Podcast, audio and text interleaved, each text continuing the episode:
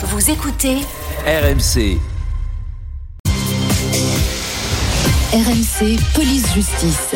Mais c'est l'heure de l'histoire du jour repérée et racontée par le service police-justice d'RMC. Bonjour Guillaume Biet. Bonjour. Guillaume, vous revenez ce matin sur euh, l'affaire de cet employé de bar accusé de gratter des tickets de la Française des Jeux, mais sans les payer.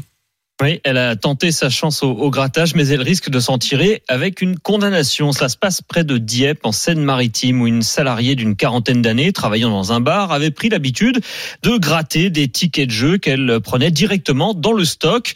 Et donc, elle grattait de manière compulsive sans les payer. C'est ce qu'on lui reproche. C'est la comptable qui a fini par tiquer en constatant un énorme trou dans les comptes. Il manquait près de 140 000 euros. La gérante du bar a donc vérifié sur les enregistrements des caméras de surveillance. Et là, elle a effectivement vu sur trois jours différents son employé gratter frénétiquement des tickets, parfois non-stop pendant une demi-heure.